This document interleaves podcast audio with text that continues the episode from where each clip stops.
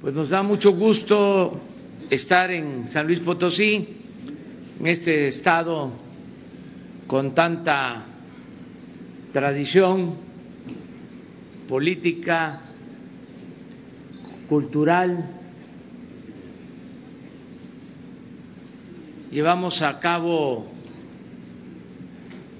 la reunión de seguridad, acabamos de terminar esa reunión como se sabe,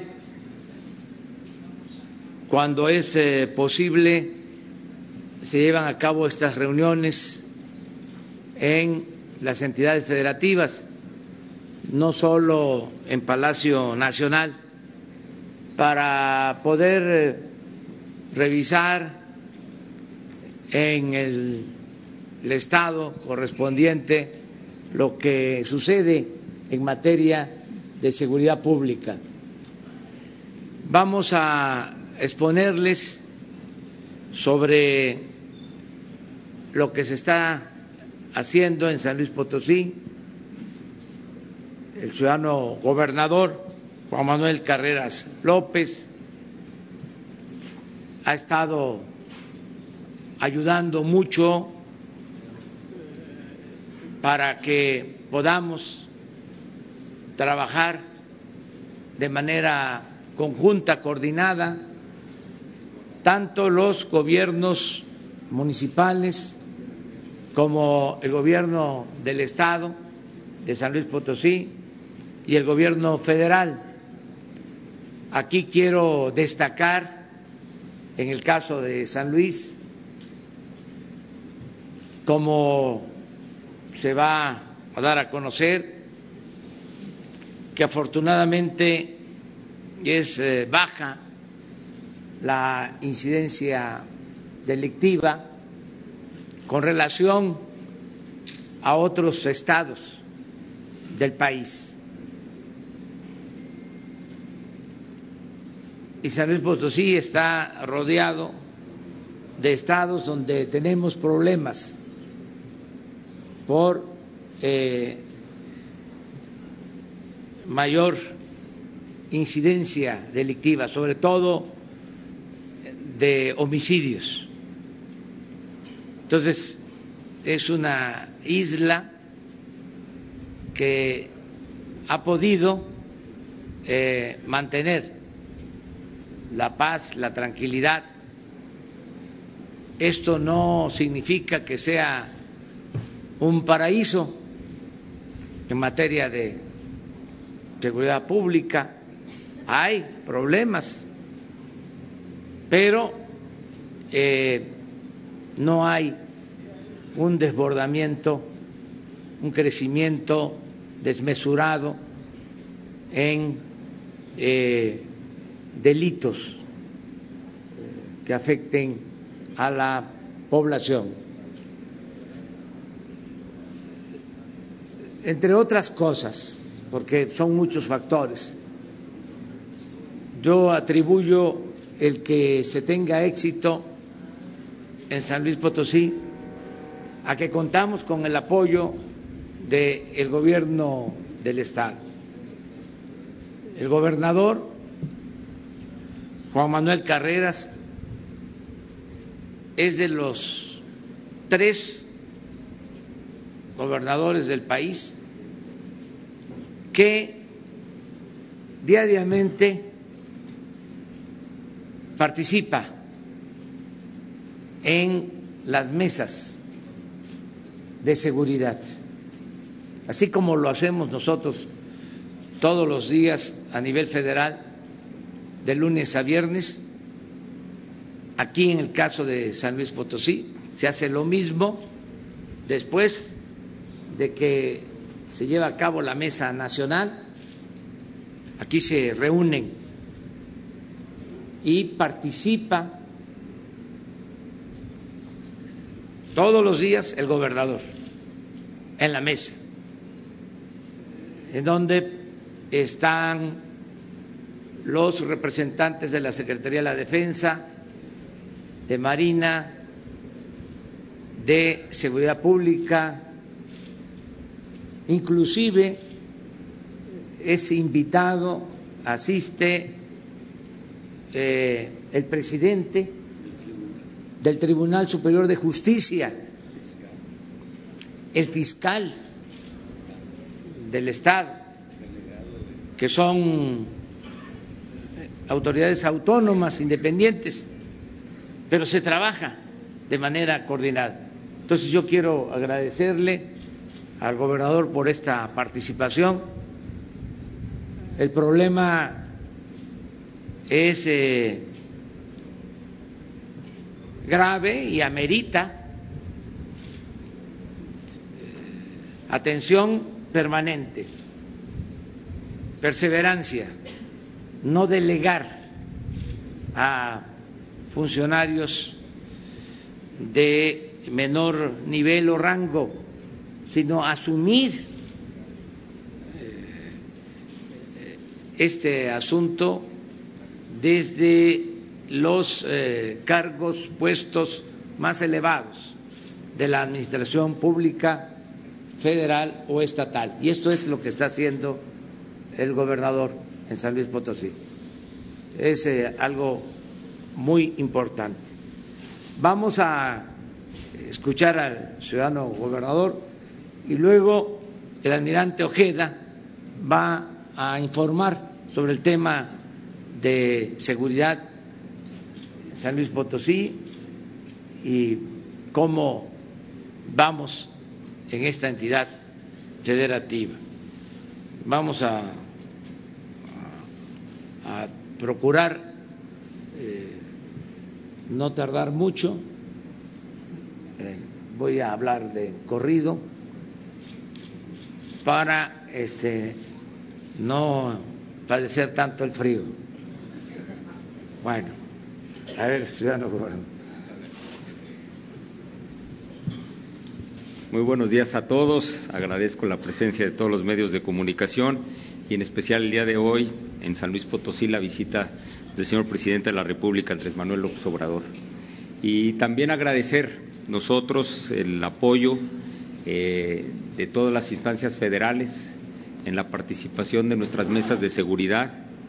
Eh, que se hace de manera cotidiana y en especial, señor presidente, con el tema del apoyo que se nos está dando con la Guardia Nacional.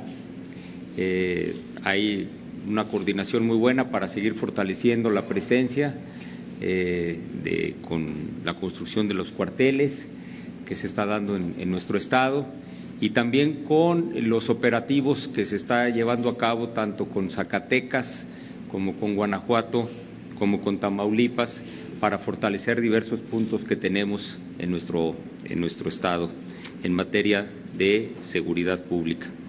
Eh, quiero también el día de hoy eh, agradecer al señor presidente. Eh, hay algunos temas que conjuntamente hemos venido trabajando el Gobierno federal y el Gobierno del Estado y de manera especial el apoyo para la realización del aeropuerto de Tamuín que ya se oficializa para que se pueda llevar a cabo eh, por parte de aeropuertos y servicios auxiliares. Va a ser una inversión importante de más de 1.200 millones de pesos. Se va a inaugurar, eh, digamos, eh, hacia el año 2022, pero se inician las obras en noviembre de este año. Se harán ya todos los trabajos preliminares por la Secretaría de Comunicaciones y Transportes para que se pueda llevar a cabo este aeropuerto que sin duda va a abrir nuevos horizontes de comunicación para toda la zona huasteca. Y se complementará con el esfuerzo que se viene realizando de la mano con el gobierno federal con la modernización de la carretera Valles Tamazunchale. Van a ser dos obras de infraestructura fundamental que también este año trae una inversión importante de cerca de 450 millones de pesos para continuar en su modernización de cuatro carriles esta carretera. Entonces, muy agradecido, señor presidente, con el tema del aeropuerto. En lo que se refiere a San Luis Potosí, quiero también hacer una mención especial de agradecimiento. El día de hoy, la Secretaría de Comunicaciones y Transportes va a entregar una concesión federal para que se lleve a cabo la modernización de un nuevo tramo carretero que corre en paralelo a la carretera 57 rumbo a, Matehuala. Esto es para el tráfico de largo itinerario que viene de la Ciudad de México, que viene del norte rumbo a la Ciudad de México. Eh, es en el tramo de Ventura Peyote eh, y que va a beneficiar para poderse conectar con la carretera Río Verde. Para la zona media también es un beneficio muy importante ahí para, para toda esta región. Van a ser más de cinco mil millones de pesos, van a ser cuatro carriles, es una concesión muy, muy importante que también el día de hoy quiero agradecer de manera especial. Por supuesto, esto eh, complementa los trabajos de modernización de la carretera 57. Ya se habían concluido lo que viene a ser del tramo de Querétaro a San Luis Potosí. Este año ya hay un avance del 70% en el tramo de San Luis Potosí hasta Matehuala y esta que va a correr en paralelo, pues va a hacer que se tenga menos tráfico pesado en la carretera 57 en el tráfico local de Matehuala hacia San Luis Potosí. Eh, de manera especial quiero hacer también mención de un agradecimiento, creo que esto es un anuncio muy, muy esperado por todos los potosinos, señor presidente, en materia del Hospital Central. El hecho del acuerdo que hemos logrado con el INSABI, con su gobierno, señor presidente, eh, nos permite que por primera vez en 70 años el Hospital Central vaya a formar parte del sistema federal, sea, vaya a ser reconocido como un hospital de alta especialidad. Eh, aquí está nuestra secretaria de Salud. Eh, y que también sea un centro de formación de, especialistas. Esto es lo que vamos a trabajar todo este año. Esto va a cambiar totalmente la vida del Hospital Central, va a ser algo muy, muy importante para nosotros y que de la mano con eso se esté planteando el equipamiento para este año. la construcción de la, de la obra física está prácticamente terminada y eh, se concluirá a mediados de este, de este año y la parte del equipamiento, con lo cual tendríamos una expectativa de que a finales justo de este, de este año pues podamos poner en marcha el primer instituto de especialidades o el primer hospital de especialidades del INSABI, de, este nuevo Instituto de Salud para el Bienestar. Entonces nos sentimos muy halagados que esto vaya a ocurrir en San Luis Potosí y formará parte del acuerdo para tratar de mantener siempre la salud de los potosinos con una alta prioridad y con servicios de calidad. Quiero mencionar, sé que para todos aquí también en San Luis Potosí. Hay, un hay temas que están pendientes que hemos venido trabajando. Esos estamos, sé que el tema de las vías alternas eh, aquí en San Luis Potosí, de la vía alterna para, para poderlo llevar a cabo con tener mejor conectividad con la zona industrial del San Luis Potosí. También le agradezco, señor presidente. Eh, tendríamos entendido que este mismo mes vamos a poder hacer algún anuncio ya conjunto definitivo, la Secretaría de Comunicaciones y Transportes y el Gobierno del Estado. Y también le agradezco allí, estamos trabajando intensamente para ello.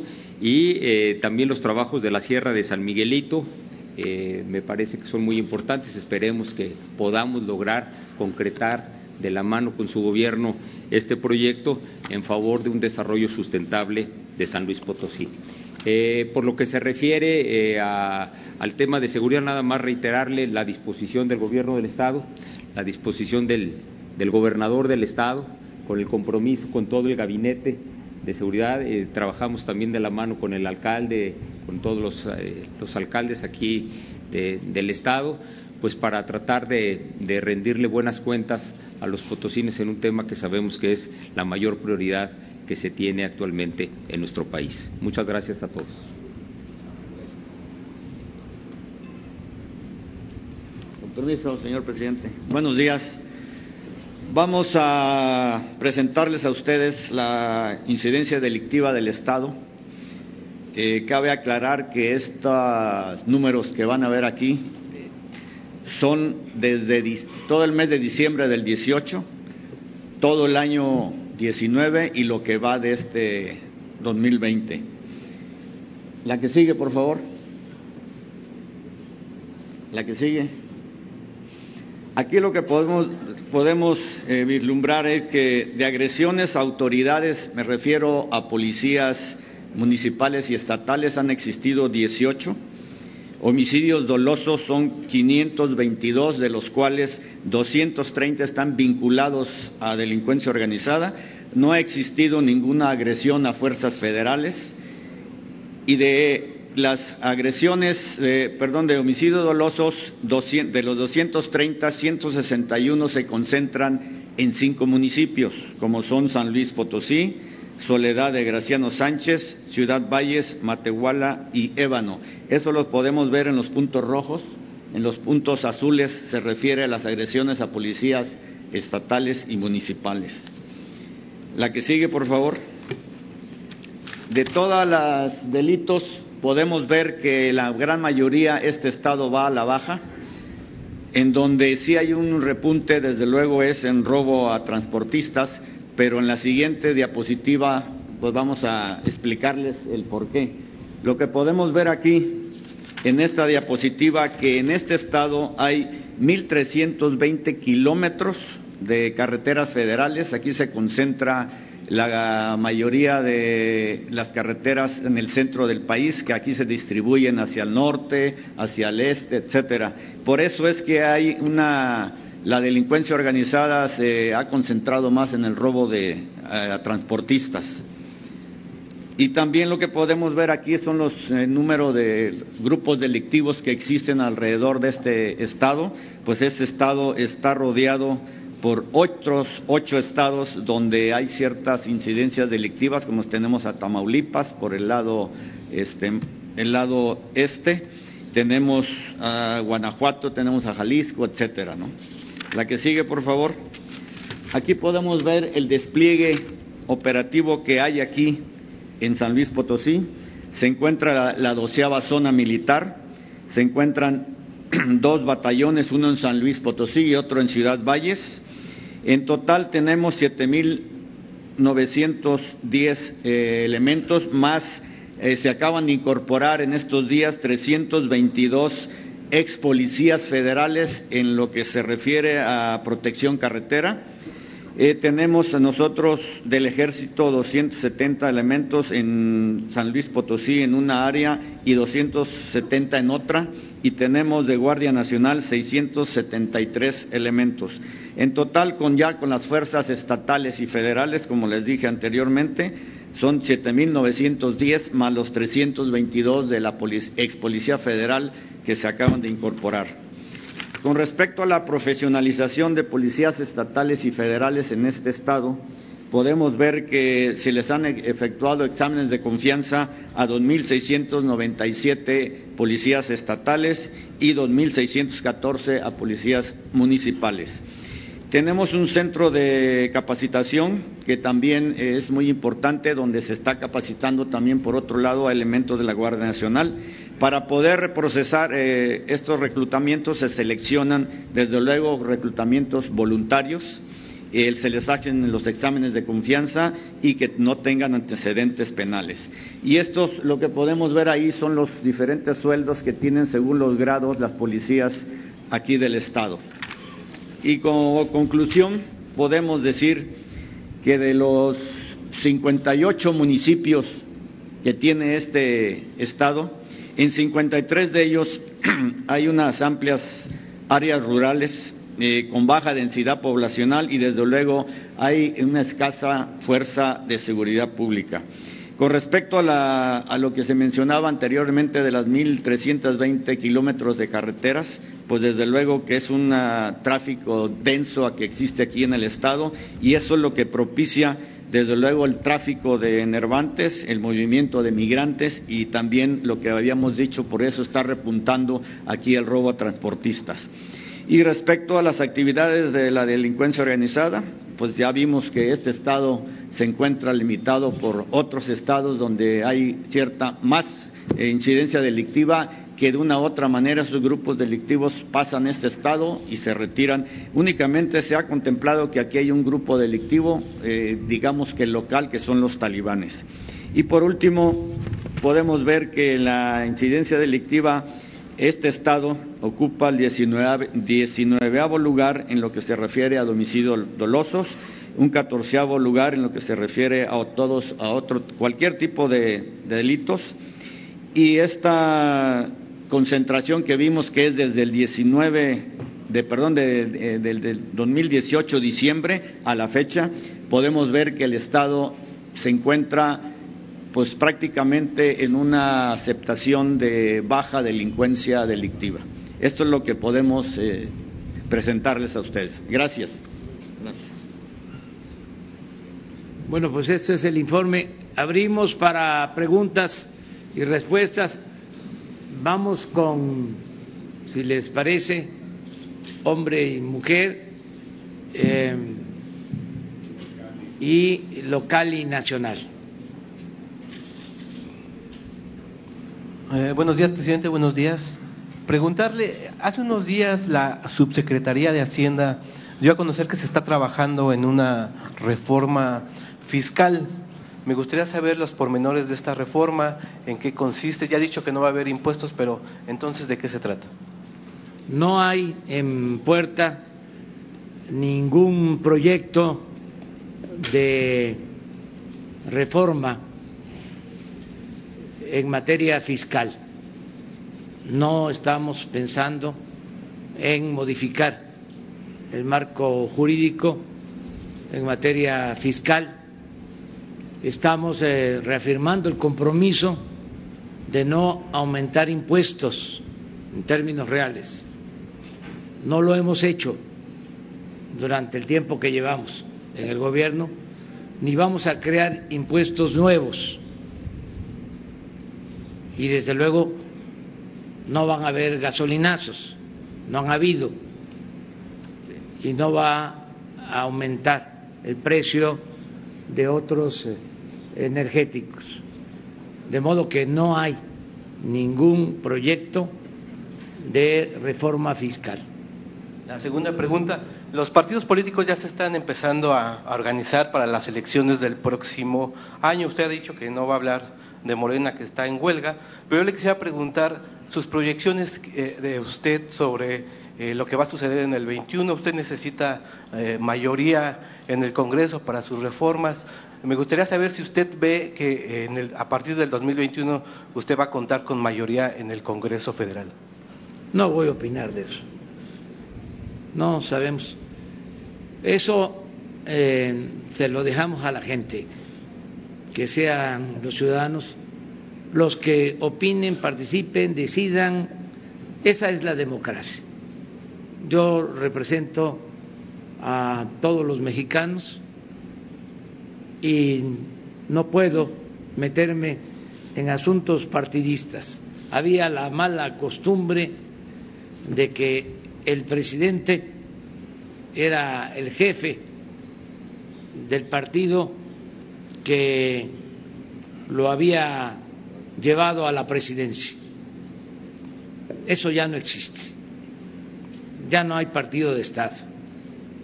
Como no hay sindicatos predilectos, son los trabajadores los que deben de decidir sobre sus dirigentes y son los ciudadanos los que de manera libre tienen que participar.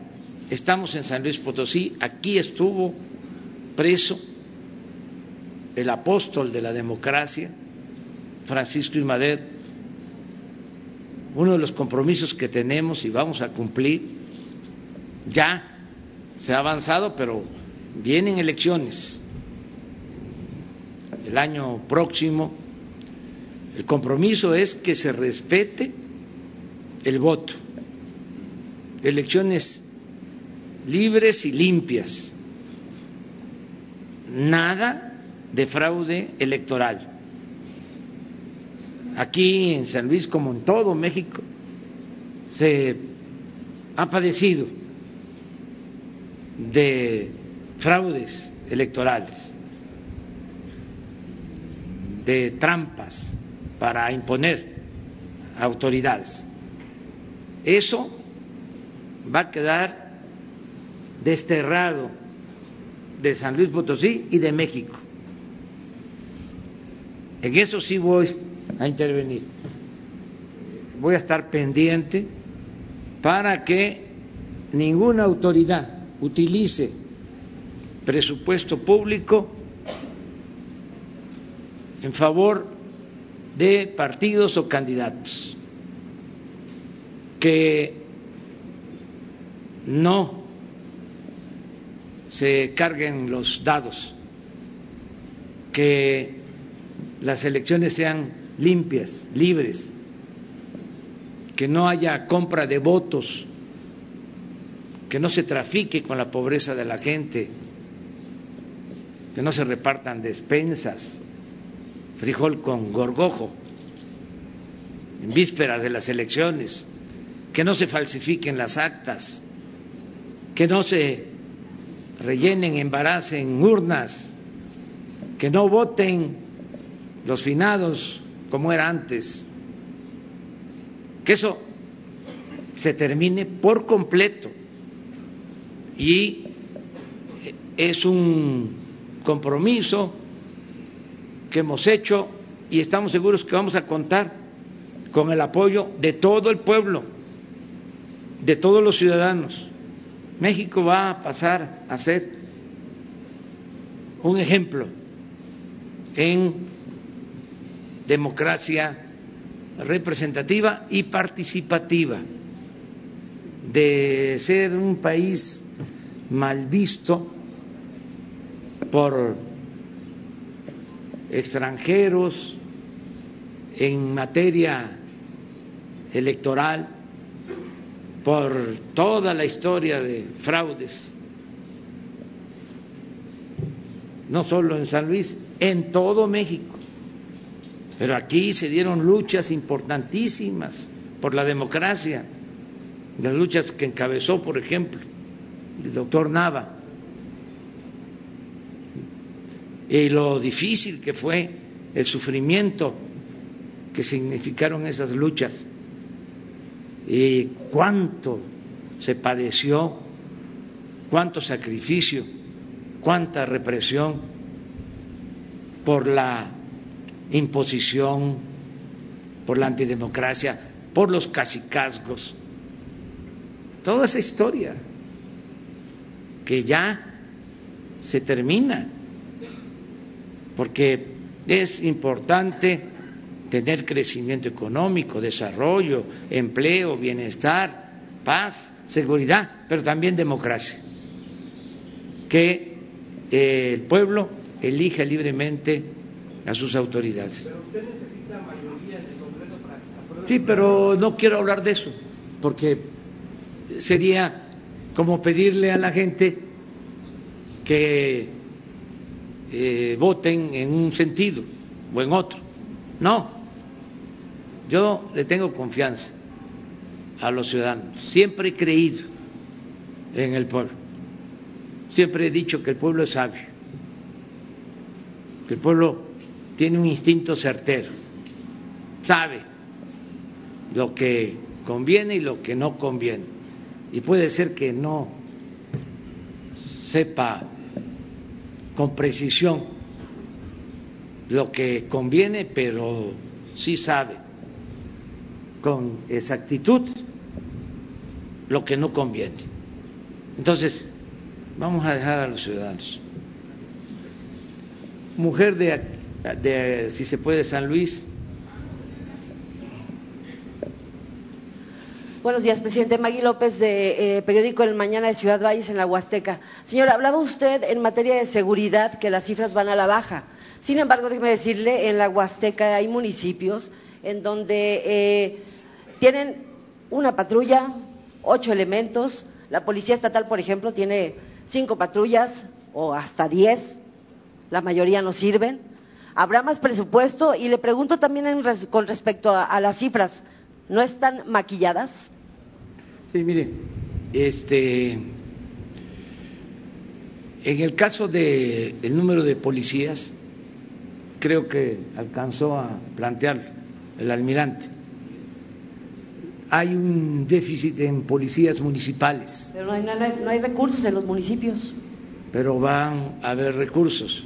Por eso se expone cuál es eh, la problemática y cómo vamos eh, a mejorar en todo lo que tiene que ver con seguridad pública. Ya hay fondos con ese propósito y vamos a que se tengan los policías suficientes en todos los municipios, porque hay un déficit. ¿Presentó la lámina, almirante? ¿Por qué no la presenta?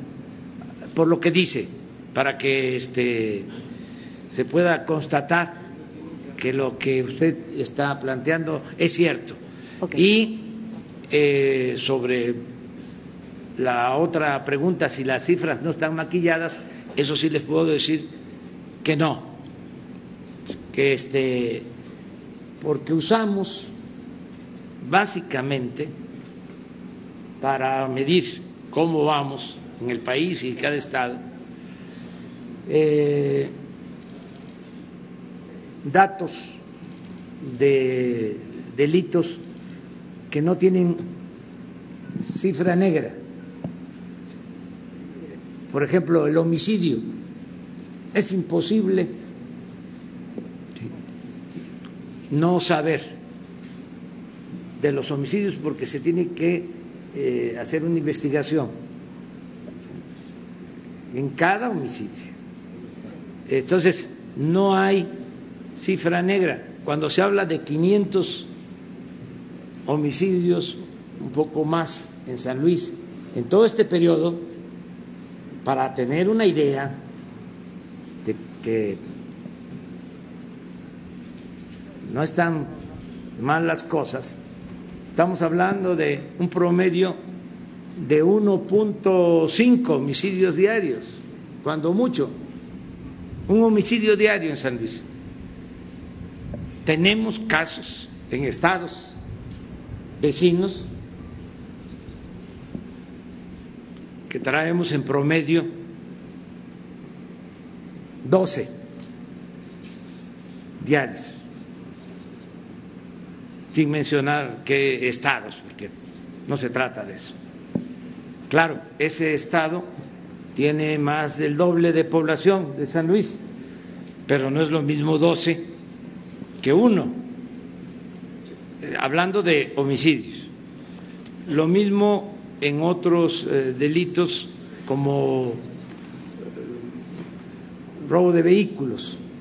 Cuando se roban un vehículo siempre hay denuncia, porque o está asegurado o la gente va y denuncia porque no quiere que utilicen ese vehículo para cometer ilícitos. Entonces, no eh, hay maquillaje en las cifras. Señor, una a ver si no, ¿ya lo presentaron? Una segunda pregunta, señor, eh, con respecto al, al, sector cañero. Bueno, eh, en lo que respecta a la Huasteca, el sector cañero perdió más del 70% de su producción. Los cítricos perdieron un promedio de 70 mil toneladas en esta cosecha que es en marzo, de, el 15 de marzo termina la cosecha. Habrá un recurso emergente y le pregunto en el sector cañero se prometieron más de, bueno, recursos por parte del gobierno del Estado, no han llegado, el gobierno federal no ha respondido y los cañeros ya están en una incertidumbre total, una crisis económica severa en lo que compete a la producción cañera allá en la Huasteca. Sí, en ese aspecto le quiero comentar que por primera vez se está entregando un apoyo directo a cada productor de caña. Voy a revisar este ahora mismo y ahora le, le, doy el informe de cuántos cañeros están recibiendo este apoyo, eh, de cuánto es el monto, cómo vamos. Porque los 7.200 que le dieron a un inicio de de la administración, aún hay cañeros que no les ha llegado ese recurso. Sí, puede ser, pero va a llegar. La justicia tarda, pero llega. O sea, está la decisión de entregarle a todos. No, este, ahora mismo lo vemos para, este, si falta, que les llegue. Eh, no olviden de que el gobierno no estaba hecho para apoyar al pueblo, el gobierno federal. Entonces, se dedicaban nada más a las privatizaciones, a entregar los bienes de la nación a particulares. Entonces, repito, no había apoyo en el caso de los cañeros. Ahora hay, que no había. Como hay becas, como no había antes, hay apoyo a los jóvenes, como no había antes. Entonces, eh, echar a andar todo esto, después de que el gobierno no estaba operando, pues lleva tiempo, además queremos que el apoyo llegue de manera directa, que no se manden los apoyos a través de intermediarios, porque si no, no llegan o llegan incompletos, con moches, con piquete de ojo. Entonces, es por tarjeta, cada eh, productor recibe su apoyo. Pero ahora yo voy a informar sobre este, cuántos eh, cañeros en San Luis Potosí han recibido el apoyo, cuántos faltan y cuándo se les va a entregar su apoyo a los que no lo han recibido. Em, este es el dato. Almirante, usted puede, de favor, sobre déficit.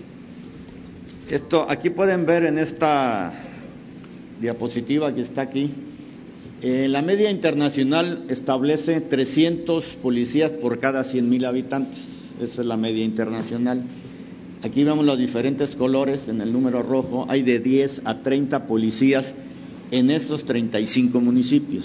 Y así sucesivamente podemos ver, lo cual nos arroja que aquí en el Estado sí, en efecto, existe un gran déficit de policías. ¿no?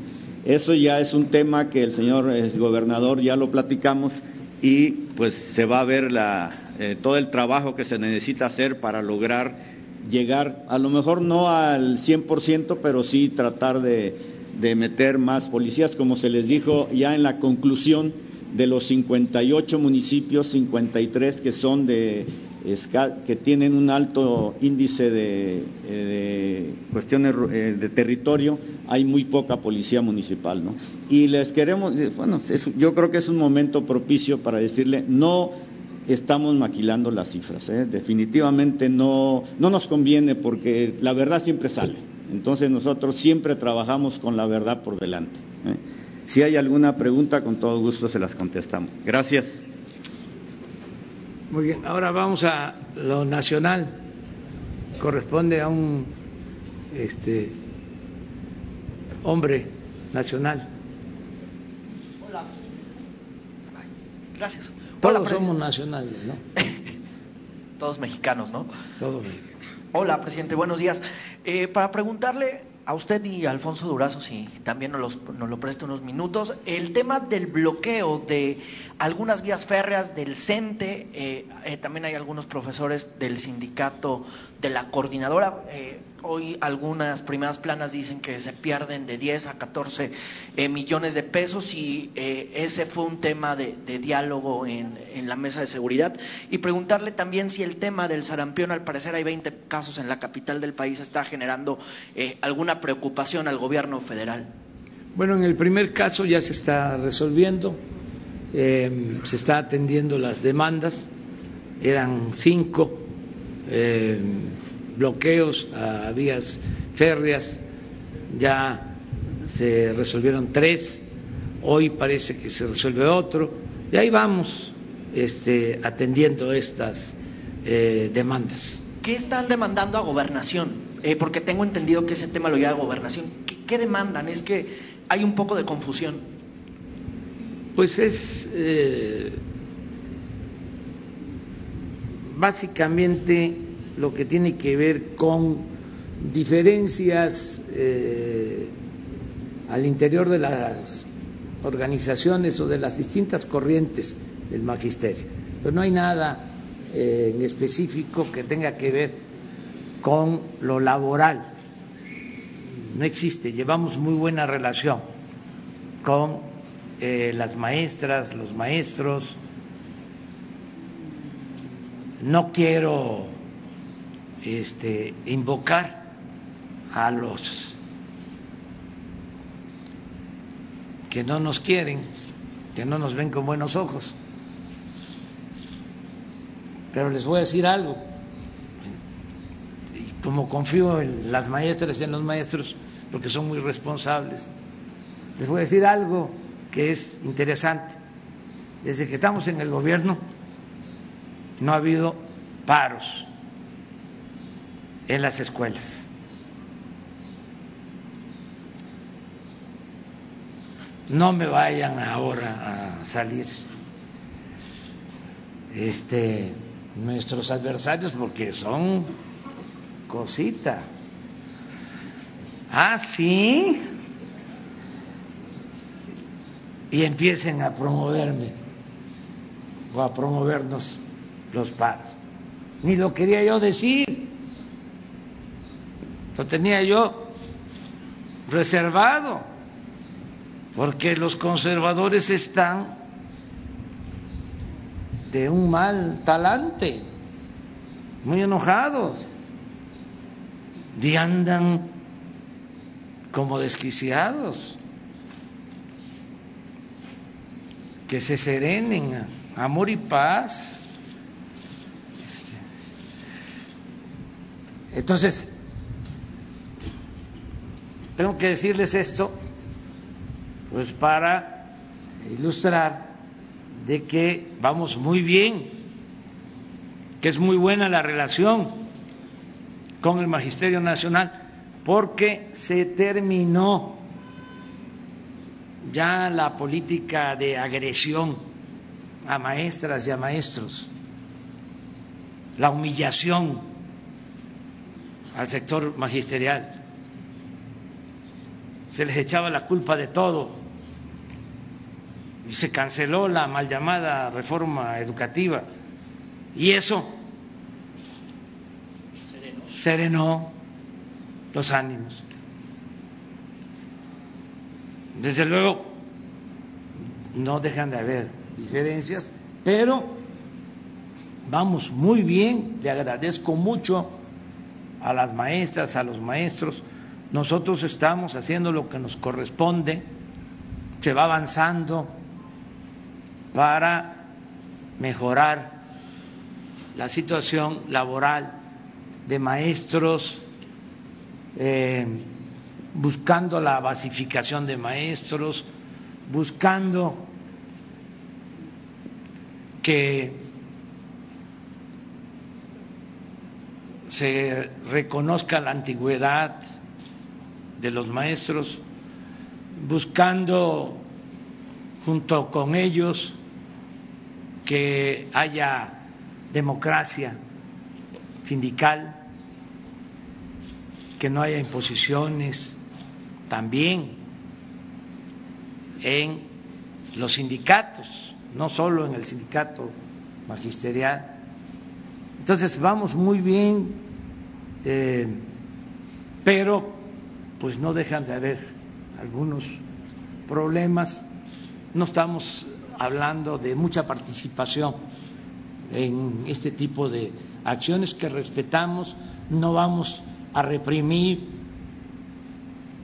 vamos a convencer, a persuadir de que hay manera de resolver los problemas mediante el diálogo. Y el tema del sarampión rápidamente. No tenemos este registrado. ¿No hay eh, preocupación? No, sí, sí, sí hay casos, desde luego, pero no este, eh, algo que alarme. Hoy seguramente a las 7 de la noche, como lo hacemos todos los días, los especialistas, los médicos, van a informar sobre esto. Oiga, ya se vendieron boletos para la rifa del valor del avión presidencial en Polanco se adelantaron un poco a la orden que había dado pues que, el martes. Es que no sabíamos este, lo del lunes, la verdad, eh, no me creyeron algunos, pero yo no digo mentiras. Y ya se había iniciado el reparto del boleto. La distribución, no dudo de que en algunos casos ya se estén vendiendo los boletos. Se mandó la ah, instrucción de que se detuviera la distribución hasta después del lunes, porque no queremos caer en ninguna provocación de nada. Repito, están los conservadores muy eh, enojados con nosotros. ¿Y saben por qué? Porque se acabó la robadera arriba. Porque puedo sacar mi pañuelito blanco.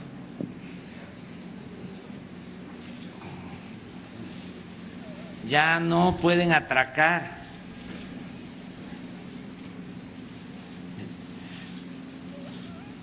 Ya no tienen secuestrado al gobierno como lo tenían. Entonces, les molesta mucho eso. Entonces nos están atacando en los medios, no en todos, desde luego. Afortunadamente existen las benditas redes sociales. Este, pero en algunos medios convencionales nos atacan un día sí y el otro también. Pero son las libertades, no hay ningún problema. Entonces, eh, esto de los billetes para el avión, ya que pase la manifestación del el domingo, de lunes, empieza a distribuirse. Y nada más si nos puede prestar, Alfonso Durazo, eh, si le podemos hacer dos preguntas, nada más rápidas, rápidas. Joven, adelante.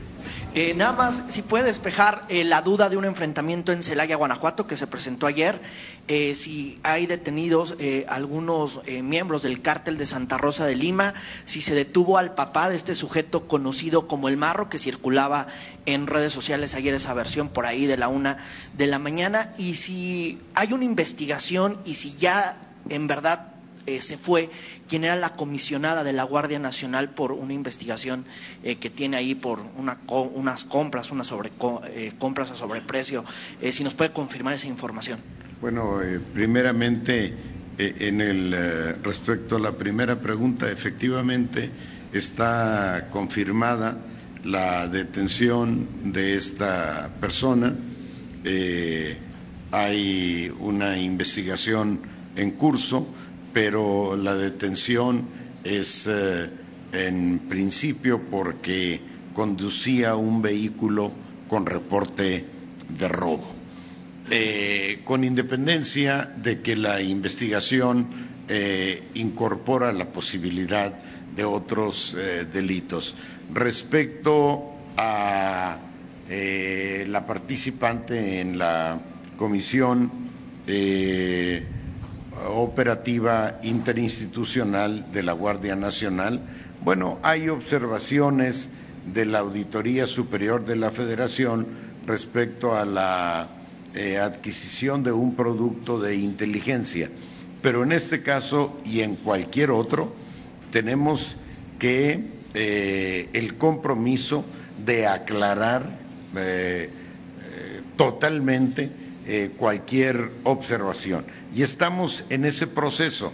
El hecho de que haya una observación eh, sobre alguna, eh, algún servidor, alguna servidora pública, no significa que haya una responsabilidad. Sí se tiene la obligación de hacer la aclaración correspondiente y en ese proceso está la doctora Trujillo con eh, la Auditoría Superior de la Federación.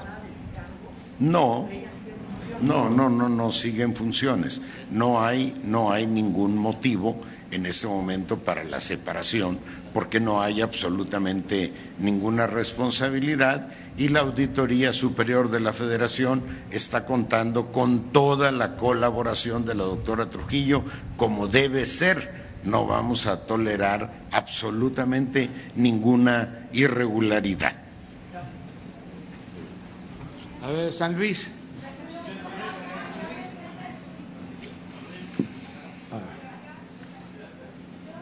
Gracias. Ricardo Sánchez García, periódico Momento. Hablaba de la situación de los maestros y del compromiso y reconocimiento con ellos. Sin embargo, en San Luis Potosí, pero también es a nivel nacional, la situación de los docentes del CONALEP que vienen reclamando desde hace años una situación laboral irregular en el sentido de que no son reconocidos como docentes ni como maestros, sino como prestadores de servicios en esta simulación laboral en la que no se les otorga ninguna garantía. Ya hay un problema, digamos, delegado de, desde hace 40 años, una gran cantidad de maestros que ni siquiera se pueden o se quieren jubilar por la cuestión de sus prestaciones laborales y o bien, eh, digamos, eh, no pueden tener una vida digna de un retiro eh, que se considera después de 40 años de servicio, muchos de ellos. El asunto está en que en esta simulación y en este, bueno, en esta situación en donde cuando recurren a los gobiernos federales es un asunto de los estados cuando recurren al gobierno del Estado, en cada uno de los estados dicen, es un asunto que compete a nivel, eh, a nivel federal y entre todos se echan la bolita también, no hay una responsabilidad. El gobierno de eh, Andrés Manuel López Obrador, que usted, bueno, su gobierno, eh, buscará la manera de resolver este asunto de los maestros de CONALEP. Y lo pregunto porque actualmente se otorgan 95 millones aproximadamente a nivel federal cuando para poder funcionar se requieren, según datos que otorgan los maestros, más de 125, 130 millones, pero además están subsistiendo, o sea, los salarios de los maestros están pagando, según eh, reportan los mismos maestros organizados, a través de las cuotas que ellos recuperan, no hay un crecimiento en la infraestructura de, los CONALEP que vienen prestando un servicio de donde salen profesionistas, técnicos, ingenieros, pues para, para digamos, eh, prestar un servicio dentro del sistema profesional para las empresas. Entonces, esa es la pregunta de cuál va a ser la, digamos, el compromiso. Mire, eh, vamos a ir eh, regularizando, ya lo estamos haciendo. Yo he hecho el compromiso de lograr la basificación de maestros que trabajan por honorarios o de manera eventual. Esto mismo sucede en el sector salud y en los dos casos ya teníamos un programa para ir regularizando. No lo podemos hacer de la noche a la mañana porque son muchos como usted menciona, eh, llevan años trabajando de esa forma, sin eh, prestaciones. Entonces, vamos a ir regularizando, lo vamos a ir haciendo, es mi compromiso con los maestros, con médicos, con enfermeras, con trabajadores del sector salud, igual que con los trabajadores del sector educativo. Este es el compromiso, vamos a atender. Ya empezamos con la federalización del sistema educativo. Ya terminamos en Michoacán. Esto que mencionabas de que hay maestros eh, estatales y federales. Lo mismo en el caso de salud. Bueno, ya en el caso de Michoacán, ya se federalizó todo el sistema educativo. Llegamos a un acuerdo con el gobierno del Estado y eh, ya la federación es responsable del pago a los maestros, que habían dos nóminas. Entonces les pagaban puntualmente a los maestros federales. Esto no pasa en todos lados, desde luego, pero en Michoacán sí sucedía que los maestros estatales tenían que esperar, no les pagaban puntualmente. porque cuando se hizo la descentralización de los sistemas educativos como de los sistemas de salud, no se contempló el que iban a haber incrementos en la demanda y que se iban a requerir más médicos, eh, más enfermeras, más centros de salud, más hospitales y desde luego más escuelas, más maestros. También en algunos casos, no se puede generalizar, se enviaban los recursos a la federación con este propósito y se utilizaban para otros programas. Entonces ya eso se está atendiendo y lo vamos a, a resolver. Sí, miren, parte de el acuerdo de que no haya ausentismo en las, en, en las escuelas y que este,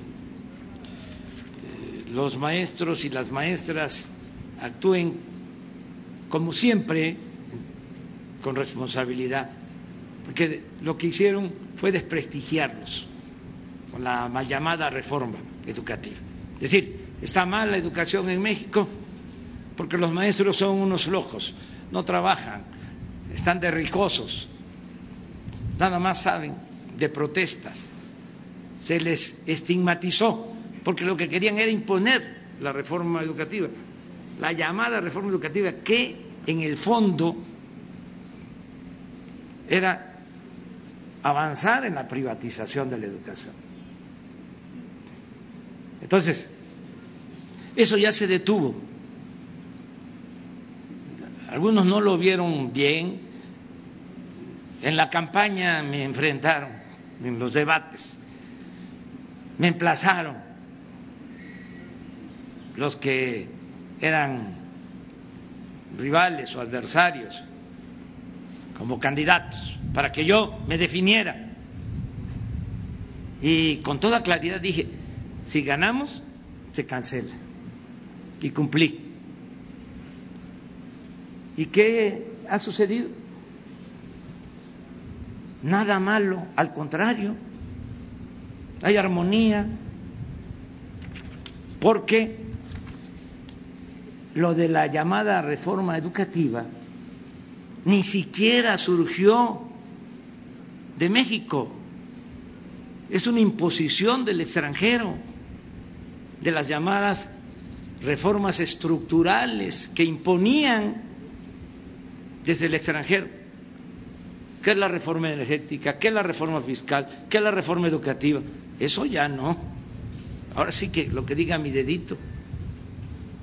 La agenda la ponemos nosotros, los mexicanos, y a partir de nuestras necesidades. En esa agenda de las llamadas reformas estructurales no estaba el combate a la corrupción y era el principal problema de México. ¿Cómo va a estar en la agenda de la tecnocracia neoliberal el combate a la corrupción, si a eso se dedicaban a saquear al país, ni siquiera era considerado delito grave el eh, robo al erario, los hechos de corrupción. Entonces, ya esto ya es otra cosa, ya eh, cambió y vamos a seguir manteniendo una muy buena relación con maestras y maestros. Sí, gracias. La segunda pregunta, eh, dos preguntas. hace, algunos años hubo un, hubo un movimiento para detener un tiradero tóxico que algunos le llaman confinamiento. Se dice que recientemente usted se reunió con algunas personas para volver a reactivar este tiradero tóxico en Santo Domingo. No, ni lo sabía. Es la primera vez que sé del tema. Ah, ya la tienen. La información de los cañeros.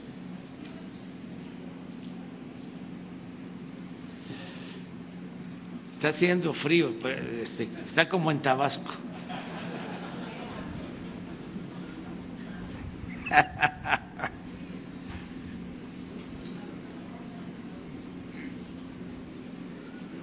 Ahí está, son seis mil 6.860 los beneficiarios.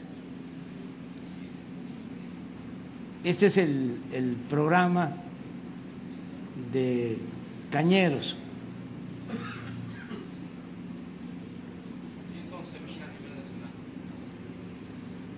¿No está el dato? 111 mil. Esto no eh, sucedía antes, es nuevo. Se le está dando un apoyo a cañeros y a productores de café. Es cada año. O sea, se les dio el año eh, pasado y se les va a dar ahora. En abril, ya. Pero puede ser que algunos, porque se están considerando 6.860, puede ser, es como el de adultos mayores, ¿no? que hay algunos que todavía no, no les llega, pero va, va, va a ir avanzando. Bien. Es ese nacional. Buenos días, presidente. Eh, a lo largo de estos días ha hablado de aquellos que se han montado en este movimiento de las mujeres para sacar provecho y atacar a su gobierno. Es el domingo la marcha, el 9 es el paro. ¿Cuál es el mensaje de su gobierno a las mujeres de cara a estas movilizaciones? Eh, algunos integrantes de su gabinete lo han calificado como el presidente más feminista. ¿Usted cómo se califica la 4T feminista? Eh, ¿Qué mensajes para, para ellas? Bueno, eh, hubo también oportunismo, como en todo, quisieron montarse en el movimiento feminista. Los que siempre han estado en contra de eh, la lucha de las mujeres por la igualdad. Y de repente, de un día para otro, en un abrir y cerrar de ojos, se volvieron feministas. Imagínense, el Día Internacional de la Mujer surge a partir de una protesta por las malas condiciones laborales de mujeres en Estados Unidos, de la industria textil.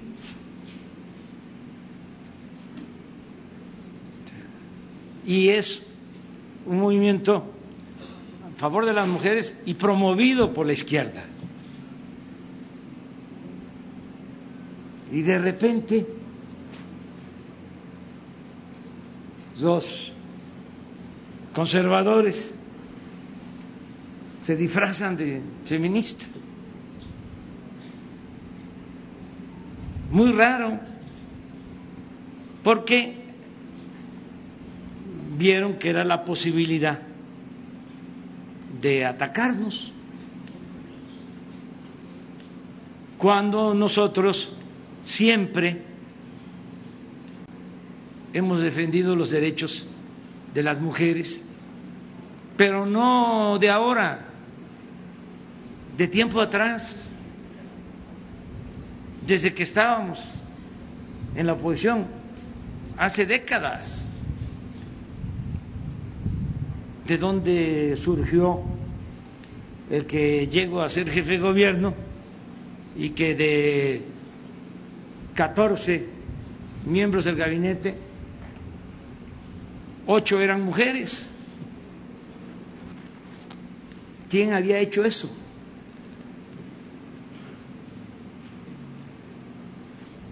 Ahora mismo la mayoría de los cargos de dirección en el gobierno federal están en manos de mujeres que habían más mujeres en el gabinete de Fox, habían más mujeres en el gabinete de Calderón, en el gabinete de Peña, pero no solo eso, la lucha por la igualdad en lo social fundamentalmente. Estamos llevando a cabo programas para el bienestar como nunca y la mayoría de los beneficiarios son mujeres.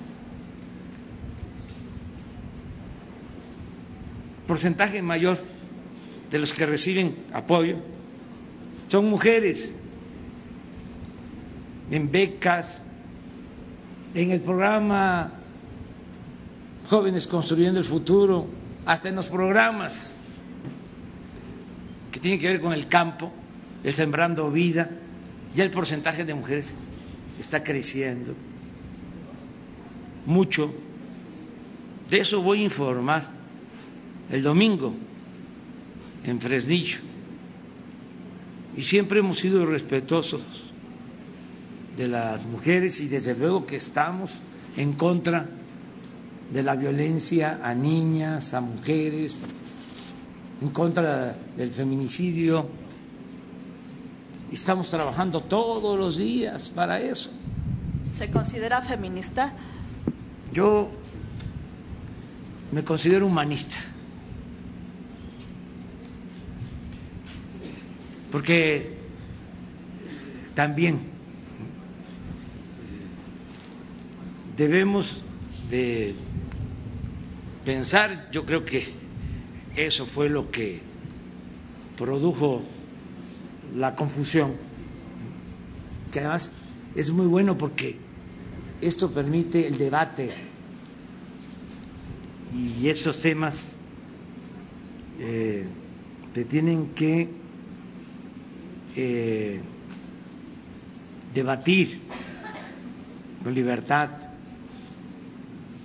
La cuarta transformación es un despertar de las conciencias. Entonces, yo considero que lo fundamental es el humanismo.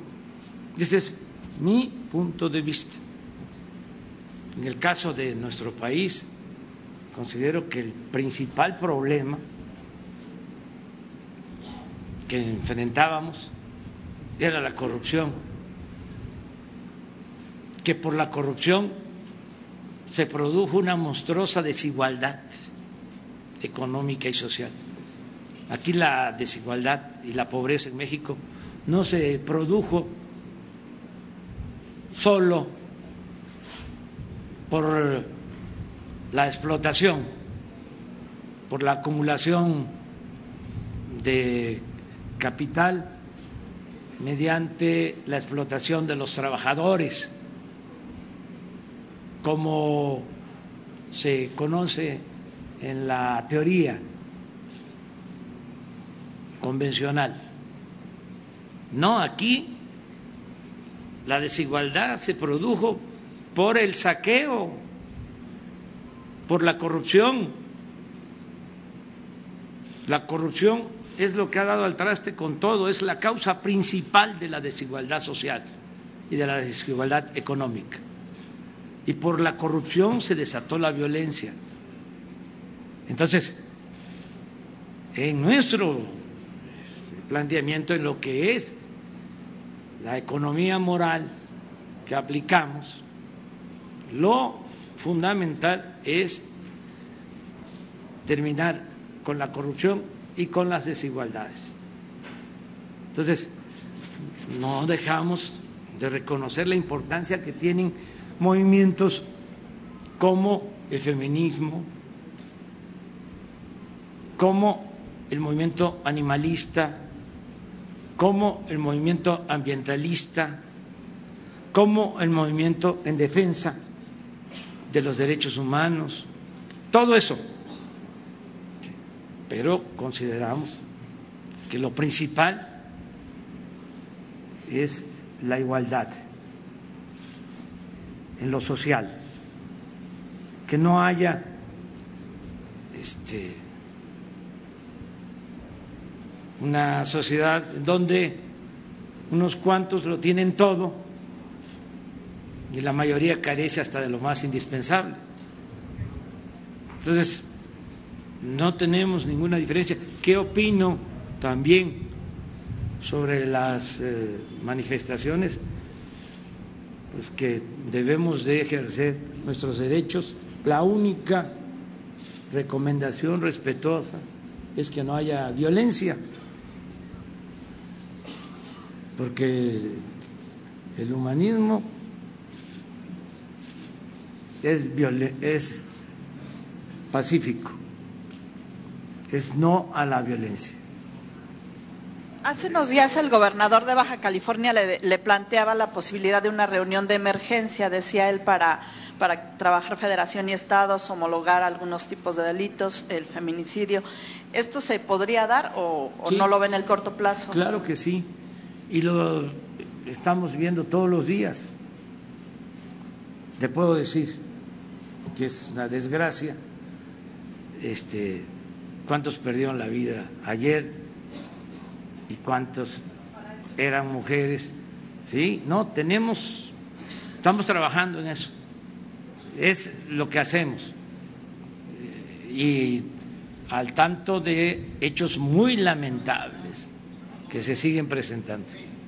Gracias. Y si el secretario Durazo nos pudiera ayudar con más información sobre lo del papá del marro, preguntarle si se esperan algunas reacciones eh, sobre esta detención, por esta detención. Gracias. Déjame acabar.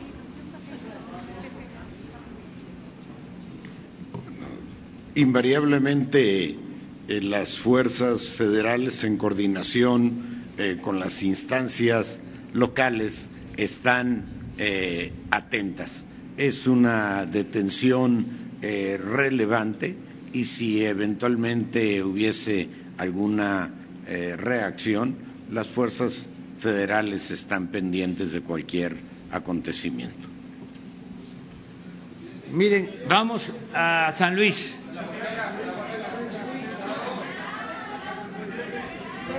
A ver, ella, ella, sí, sí. Que nada más estoy, este, Buenos días, presidente Lucía López, a sus órdenes. Este, la primera pregunta, usted me prometió en ciudad, eh, en la zona media en Río Verde, que iba a hacer algo por los periodistas. Eh, estuve en dos eventos platicando con usted, una en el aeropuerto, y comentó que eh, iba a haber una ley para la protección para periodistas, así como también eh, que usted exigiera a, a, las empresas a que tuviéramos seguro social y un seguro de vida. Esa sería la primera pregunta. Y la última pregunta sería si usted ya tiene conocimiento que partidos políticos de San Luis Potosí tienen en la mira para gobernador a su secretario de Educación. Esas serían mis preguntas. Bueno, este, hay que organizarnos. Yo no descarto el que este, se pueda eh, auspiciar, quiero usar la palabra, el término eh, correcto, el que haya eh, un sindicato, una asociación de periodistas, mujeres y hombres, Dije auspiciar, no dije promover, que es distinto. Pero que se puedan crear las condiciones para que haya salario profesional básico, que haya seguridad social y protección para los que llevan a cabo este oficio noble y muy importante socialmente hablando. Nosotros tenemos diferencias con los medios. Primero, es que somos libres. Eso también. Hay mensajes de ida y vuelta y hay diálogo circular y tenemos diferencias, pero sin odios, sin represión, sin censura.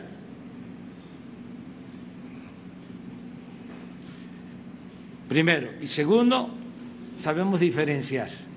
Una cosa son los dueños que tienen pues un interés especial por algo. Y otra cosa son los periodistas, los eh, que se dedican a escribir las notas, los eh, camarógrafos, fotógrafos, los trabajadores de los medios, que siempre vamos a respetar. Si respetamos a los de arriba,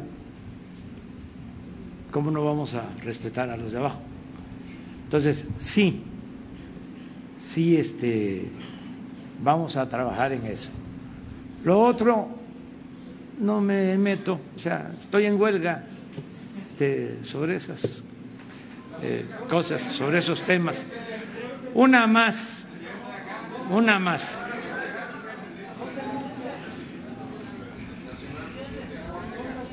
A ver, la Huasteca, sí, porque.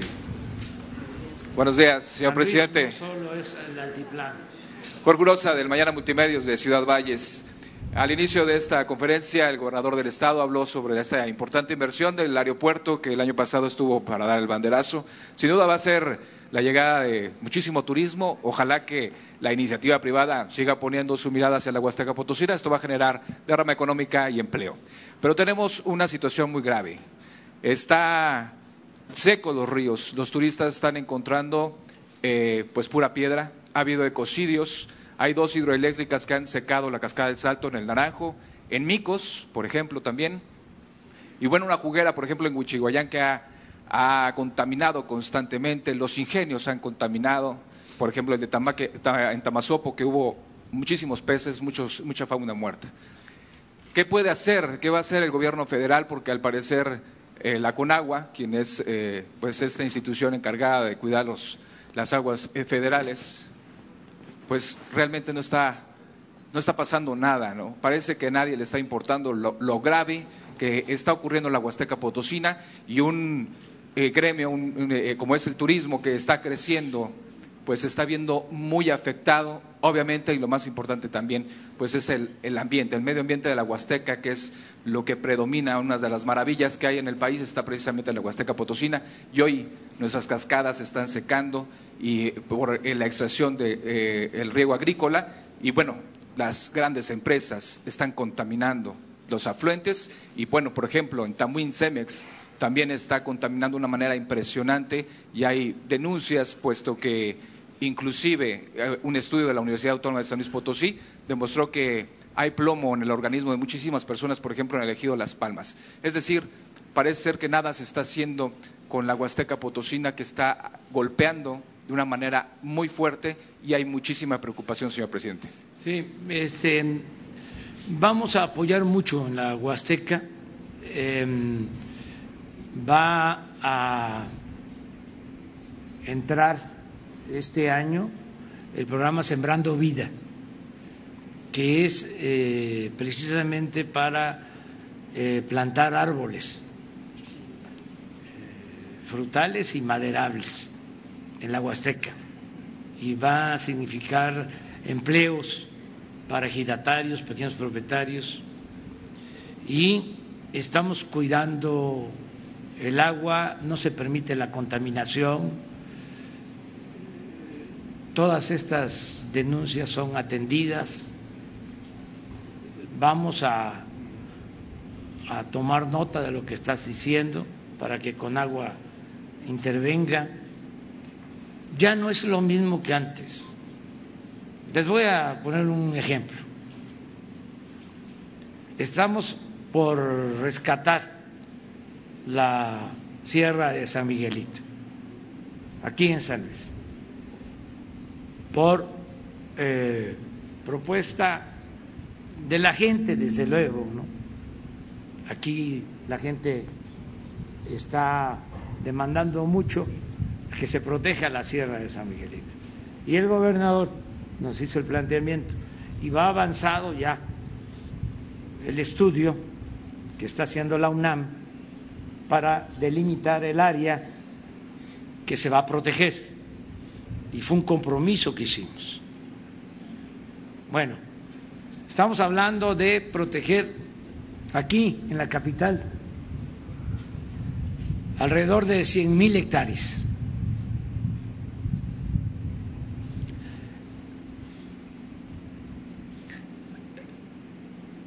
Los otros gobiernos, para que podamos diferenciarnos, que no nos confundan, no es que tú lo estés haciendo, ¿eh? pero sí ayuda mucho a contrastar una cosa con otra. Acabaron con el cerro, que era el símbolo, el que está en el escudo de San Luis Potosí, con una minera. Y hubo protestas, por cierto, no muchas, ¿eh? Pero no se detuvieron, lo acabaron. Eso ya no se permite en este nuevo gobierno. Ya está prohibida la explotación de hidrocarburos con fracking. No hemos dado ninguna concesión para explotación minera, entre otras cosas porque les dieron tanto, tanto, que tienen concesionada la mitad del territorio nacional y utilizaron los títulos de concesión para especular. ¿Cuándo se van a acabar 100 millones de hectáreas. Pues yo creo que ni en un millón de generaciones. Porque no era producir, era entregar títulos para la especulación. Entonces todo eso ya cambió. Y sí, eh, vamos a impulsar mucho a la Huasteca Potosina eh, estamos muy pendientes de lo de la carretera, de que se termine, es un compromiso que tengo, de que en el sexenio se termina la carretera eh, de Valles a Tamazuchale, eh, se va a terminar esa, esa carretera. El gobernador acaba de resolver, le costó trabajo y recursos. Lo del terreno para el aeropuerto en Tamuín es el aeropuerto de la Huasteca y ya tenemos los fondos. La Secretaría de Comunicaciones va a construir el nuevo aeropuerto en la Huasteca. Eh, entonces, sí, estamos eh, trabajando. Eh, cuando se hizo la cementera, pues este hubieron protestas, como también cuando la mina, ¿cómo se llama la mina? San Javier, la minera San Javier. Entonces fueron otros tiempos, ahora es distinto. Y esto que estás planteando, este, lo vamos a, a retomar, o sea, le voy a pedir a la directora de Conagua y también al secretario de, del Medio Ambiente de que vean esto, cuidar el medio ambiente. Porque habla de precisamente de esa infraestructura importante que está invirtiendo el gobierno federal y estatal. Entonces es mucho el turismo que va a llegar y se encuentra sin agua, sin cascadas, que son las maravillas de la Huasteca Potosina, presidente. pero este lo vamos a atender, se va a resolver, eh, vamos a eh, reforestar, que eso es lo mejor, eh, el que ya no se siga talando, el que no se sigan contaminando los ríos. Y la Huasteca es una de las regiones más bellas del país, tiene mucho potencial turístico, está creciendo mucho el turismo de acuerdo al informe que tenemos del gobierno del estado. Llega mucha gente a la Huasteca, a Gilitla, además, imagínense ir a Gilitla, el Museo Surrealista, más importante de México y uno de los más importantes del mundo. Este, las cascadas, las zonas arqueológicas, eh, la naturaleza, el Zacahuil, claro, imagínense. Bueno, ya terminamos porque me está esperando un Zacahuil. Este, hablando del Zacahuil. Bueno, vamos a estar en Mezquitic. En Mezquitic vamos a estar. Una, una, una. ¿Qué garantía van a tener los, los constructores en los proyectos de infraestructura que están impulsando el gobierno federal y el gobierno del Estado? ¿Qué garantía van a tener los constructores locales? Porque desde hace seis años, desde hace ocho años, perdón, impulsado por conservadores o políticos fifís, hay una mafia dentro del centro SCT de San Luis Potosí, en donde están los hermanos Medina Salazar. Coincidencia, porque esa suerte no la tiene ni Obama, ganan ellos, gana la esposa de su contador, su primo, gana el chofer, las obras, 500 millones el año pasado asignado a esta mafia, a esta mafia que se, enoja si los medios la critican y no quiero hacer una estadística del señor Alfonso Durazo. Entonces, ¿qué garantía tienen los constructores de que se va a erradicar la corrupción? Usted habla mucho de corrupción y con eso conquistó muchos corazones en, México. Usted habla de que, pues, el pueblo se cansa de tanta pinche tranza. ¿Qué garantía va a tener los potosinos de que va a haber obras de calidad? ¿Qué, qué, qué garantía va a tener el potosino de que este recurso que se está invirtiendo se invierte bien y que no va a ir a parar a la campaña de uno de los propietarios de estas constructoras que ganan, que ya fue candidato del PAN en el 2018 y va a intentar otra vez en el 2021? Su hermano es funcionario y es parte de esa mafia que se incubó con Osorio Chong, Jorge Márquez y hoy siguen manejando el centro SCT. Bueno, ya este, con lo que dijiste ya es suficiente.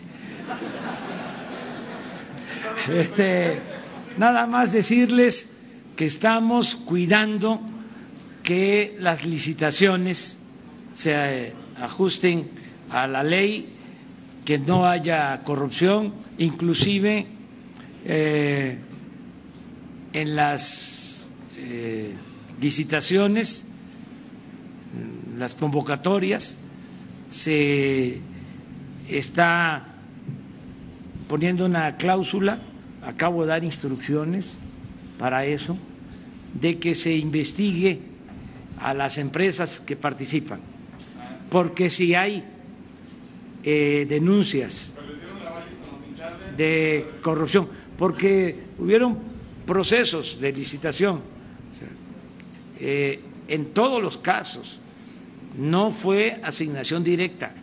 O sea, eh, tenemos un programa eh, que nos importa mucho, que es el mantenimiento de las carreteras. Entonces, se están haciendo licitaciones y eh, estamos procurando que sean las empresas regionales, que no se concentre en las grandes empresas. Entonces, en todos los estados se está dando la oportunidad para que puedan ganar los contratos. Se hacen las licitaciones, pero yo voy a tomar en cuenta lo que tú estás planteando, que además ya el ingeniero Cedri Escalante, que es el subsecretario de Comunicaciones, ya te escuchó, porque estamos aquí y todos los servidores públicos del gobierno federal están pendientes. Entonces, me van a tener que entregar una tarjeta y la próxima vez que nos encontremos, yo te tengo que informar a ti. Bueno, pero tú me vas a ayudar a dar a conocer a todos cuál fue el reporte sobre este presidente, asunto. Presidente, gracias. Buenos días. Buenos días, Gustavo Robledo de Global Media. Ya lo dijo usted, ya lo reconoció el, el, el crecimiento de San Luis Potosí en lo histórico, en lo político y en el tema económico. El tema económico nuestra zona industrial, ya lo comentó el gobernador del estado, que en estos días, antes de terminar el mes, se va a dar un anuncio de la vía alterna a la carretera 57. La pregunta es, ¿da usted su palabra, el compromiso de su gobierno, de las dependencias que así les corresponda, de apoyar el tema de la vía alterna a la carretera 57 para San Luis Potosí? Y si es así, bueno, ¿cuándo sería? No, usted, Hablaron antes, ¿verdad? Usted. No. Vamos a ayudar en todo a San Luis Potosí. ¿Incluida la, vía alterna a la carretera 57? Sí, incluida. ¿Y eh, tiempos, fechas? Este, él va a informar.